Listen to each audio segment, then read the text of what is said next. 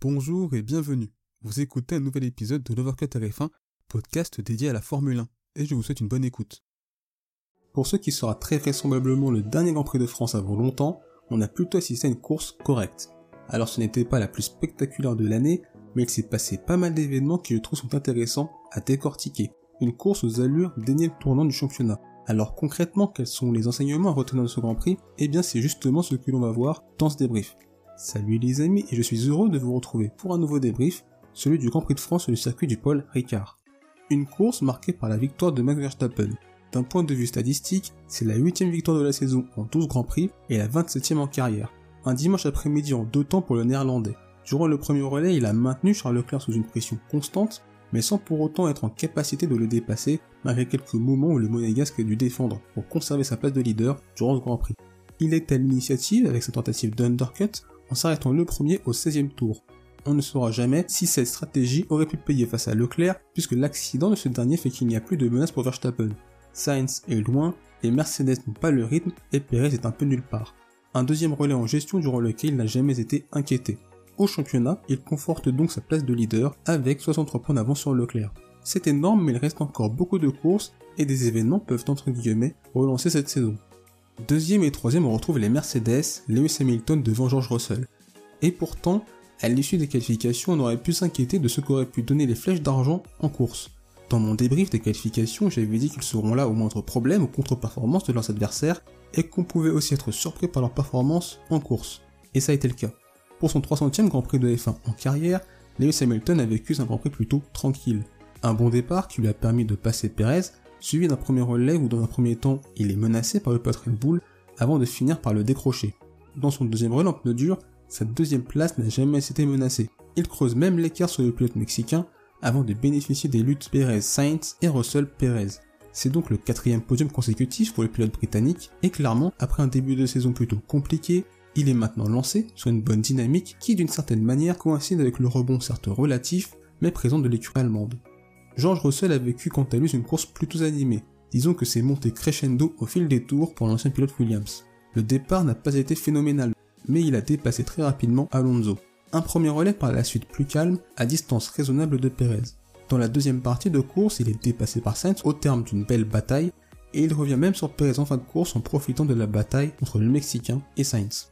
Au 42e tour, Russell a tenté de plonger à l'intérieur en vain. Sur cette action, je trouve que le Britannique vient tout de même de bien trop loin pour tenter le dépassement, même si Perez le tasse pas mal. Mais je suis d'accord avec les commissaires de course qui ont jugé cette action comme étant un simple incident de course. Quelques tours plus tard, il est parvenu à surprendre le pilote Red Bull à la relance de la course après la virtual safety car, un dépassement de filou qui permet aux flèches d'argent de réaliser leur premier double podium de la saison. Pour Mercedes, c'est finalement un week-end qui se termine bien, un week-end qui nous a montré les qualités de cette voiture, à savoir la gestion des pneumatiques ou encore la fiabilité, mais aussi ses limites actuelles, comme la vitesse de pointe. En tout cas, battre à la régulière Red Bull va leur faire du bien et leur donner de la confiance pour améliorer la situation dans ces prochaines semaines. Sergio Perez conclut ce Grand Prix de France à la quatrième place, une course très décevante de la part du pilote Red Bull. D'ailleurs, ça doit très probablement être sa plus mauvaise course de la saison. Son Grand Prix avait débuté par un mauvais départ qui l'a relégué à la quatrième place. Malgré l'avantage de la vitesse de pointe et de la performance pure, il n'a pas été en capacité de doubler Lewis Hamilton et même de le menacer sur la durée. Dans la deuxième partie de la course, il est doublé par Sainz avant de céder face à Russell. Par rapport à la VSC, la FIA a reconnu qu'il y avait eu un bug dans son système informatique. Ça a eu pour conséquence que la fin de la Virtual Safety Car a duré plus longtemps que prévu. Alors que généralement, quand le message de fin de la VSC apparaît, la course doit reprendre entre 10 et 15 secondes plus tard, ce qui n'a pas été le cas. Alors certes, il y a eu un bug, mais tout le monde était loué à la même enseigne. Et donc le fait de se faire piéger comme ça sur une reprise de course, c'est vraiment dommageable pour lui, puisque ça lui coûte un podium, mais c'est aussi le moment symbole d'un week-end où il n'aura pas été à la hauteur. Mais plus globalement, j'ai trouvé son rythme de course assez inquiétant, et le fait d'être battu par les deux Mercedes à la régulière, sans différence de stratégie, en est la parfaite illustration. J'ai la sensation qu'après deux bons week-ends à Barcelone et à Monaco, où on a imaginé qu'il pouvait lutter pour le titre, eh bien le pilote mexicain est peu à peu rentré dans le rang au sein de l'écurie autrichienne. D'ailleurs, il y a quelques semaines, juste avant le Grand Prix d'Autriche, il avait déclaré qu'au fur et à mesure des évolutions apportées sur la Red Bull depuis le début de la saison, il a l'impression que le comportement de sa RB18 lui correspond de moins en moins. Cette course en est peut-être la démonstration, mais je pense qu'il est un peu trop tôt pour confirmer une telle théorie. même si malgré tout, l'écart de rythme entre les deux équipiers interpelle. L'autre élément qui m'inquiète un peu, c'est que j'ai la sensation que par rapport à ce ressenti, il surcompense et fait parfois preuve d'un excès d'agressivité. Alors à Silverstone, ça paye puisqu'il avait terminé la course à la deuxième place, mais en Autriche, alors qu'il aurait pu être plus patient, sachant la supériorité de la Red Bull sur les Mercedes, et dans ses défenses face à Sainz et Russell, où il laisse le minimum du minimum de place, on dirait qu'il ne voit pas à long terme, qu'il en fait trop, et qu'à la moindre micro-opportunité, il foncerait dedans. Alors je ne dis pas qu'il fait n'importe quoi, mais pour moi ses actions en course, son comportement piste traduisent des choses en lien avec sa situation actuelle chez Red Bull et cette sensation de perdre peu à peu le fil. Je suis peut-être à côté de la plaque, mais c'est un ressenti que j'ai à son sujet. Et une fois doublé par le pilote Mercedes, je me disais que ça pouvait mal finir. Les deux pilotes avaient l'air assez échaudés, notamment par rapport à la première tentative du pilote britannique, puis le dépassement juste après la VSC. Cinquième, on retrouve Carlos Sainz. Et au vu de sa position de départ, 19ème, puisqu'il était pénalisé du fait de changement d'éléments moteurs, on peut dire que c'est un très bon résultat. Parti en pneu dur, il a fait un plutôt bon départ en gagnant 3 places sur les deux premiers tours. Il remontait bien au classement, mais malheureusement l'accident de Charles Leclerc va chambouler son Grand Prix. Tout d'abord car cela ruine sa stratégie de départ. Il est contraint de s'arrêter pour chausser au 18ème tour des pneus médium, bien plus tôt que prévu, mais un passage au stand sur le Paul Ricard c'est très long, près de 30 secondes. Il ne pouvait donc pas se permettre de rester en piste face à des pilotes en pneus neufs et un arrêt au stand qui coûte autant de temps. À partir de là, on voyait difficilement comment il pouvait finir la course avec ce train de pneus. Et il prend en plus 5 secondes de pénalité car il a été relâché dans les stands de façon dangereuse et non sécurisée, la Williams devant bloquer les roues pour éviter le contact. À ce moment-là, plus rien n'allait au sein de la Scuderia. Durant le second relais, on entend même l'ingénieur de Sainz indiquer à son pilote qu'il reçoit une pénalité de stop and go de 5 secondes et Carlos qui le corrige en disant non non, c'est juste 5 secondes. Ce n'est pas dramatique en soi, mais on a l'impression qu'il n'y a que chez eux que ce genre de choses peut se produire. Chez Mercedes, Red Bull, ça me paraît totalement impensable. Et entre temps, durant la course, il a réalisé de beaux dépassements sur Russell, puis Perez. Alors beaucoup ont reproché à Ferrari de faire arrêter Sainz au 42e tour, alors qu'il était sur le podium. Tout d'abord, on s'est tous dit que ce ne serait pas possible pour lui d'aller au bout du Grand Prix, tout en devant s'assurer d'avoir un matelas de 5 secondes sur Perez. Alors certes, avec la lutte entre Russell et Perez, a posteriori, c'est plus facile de dire que c'était envisageable. Mais les ingénieurs de la Scuderia ont considéré à partir de leurs données que Sainz ne pouvait pas terminer la course avec ses pneus médiums. Il y avait donc un risque trop important d'une défaillance d'un pneu. Cette défaillance aurait pu provoquer un gros accident et ça aurait fait 0 points pour Ferrari. Assurer les points était donc la bonne option, mais je pense qu'il faut plutôt reprocher le timing de ce second arrêt. Et surtout, le principal problème, c'est que cette pénalité de 5 secondes leur a totalement plombé la fin du Grand Prix. En 11 tours, Sainz a repris sur le duo Russell-Perez 19-20 secondes alors qu'un arrêt dure 30 secondes. Sans la pénalité, il aura fallu l'arrêter 3-4 tours plus tôt à peine, et avec la pénalité, 5-6 tours avant. Mais peut-être que les pneus n'auraient pas supporté autant d'attaques sur 15-20 tours, mais au moins il fallait tenter le coup. Et sur ce point, je pense que les stratèges Ferrari ont été un peu passifs. En tout cas pour Carlos Sainz, cette cinquième place est une belle limitation des dégâts.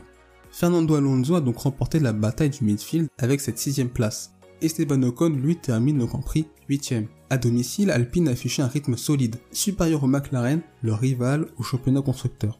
L'Espagnol a réalisé un très bon départ en se retrouvant cinquième à la fin du premier tour. Dépassé rapidement par Russell, il ne sera pas inquiété durant cette course par le pilote McLaren et creusera même l'écart avec le Britannique. Pour Ocon, c'est également un bon résultat. Malheureusement, son accrochage avec Yuki Tsunoda est une erreur de sa part. Il a été un peu trop optimiste et la pénalité de 5 secondes qu'il a reçue à la suite de cet incident va avoir des répercussions sur le résultat final. Tout d'abord car il est repassé derrière Daniel Ricciardo au moment de la safety car. Et cela a pris pas mal de temps pour repasser l'Australien. Il l'a doublé au 46e tour et il n'y avait plus assez de tours pour espérer rattraper Norris. Ocon finit à moins de 5 secondes du pilote McLaren, donc clairement, la 7ème place pour le français était possible. Malgré tout, c'est un très bon week-end pour Alpine qui prend la 4ème place au championnat constructeur face à McLaren. Justement, l'écurie de Woking a terminé cette course 7ème pour Lando Norris et 9ème pour Daniel Ricciardo. Les deux pilotes ont réalisé de bonnes courses, même si en France, l'Alpine s'est avérée plus performante en rythme que les voitures orange. Pour Daniel Ricciardo, ça allait mieux en course, même si ce n'est pas encore transcendant. Mais il a réalisé une performance solide au vu des performances de sa monoplace, et je pense qu'il est important de le souligner.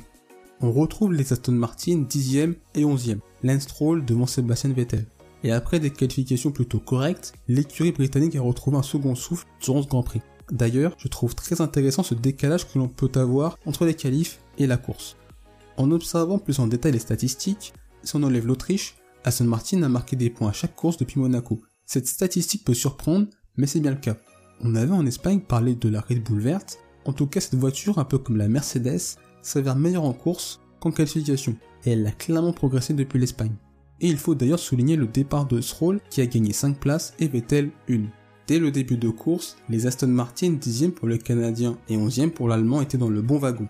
Et en termes de rythme, elles n'ont pas faibli. Les deux pilotes étaient clairement à leur place. C'était la voiture la plus rapide, hors Red Bull, Ferrari, Mercedes, McLaren et Alpine, donc si une de ces voitures ne finissait pas la course, eh bien ils étaient là pour gratter le point de la dixième place. À souligner la bataille en fin de course entre les deux Aston qui auraient pu mal finir. Mais sinon on peut dire que c'est un excellent week-end pour les voitures vertes.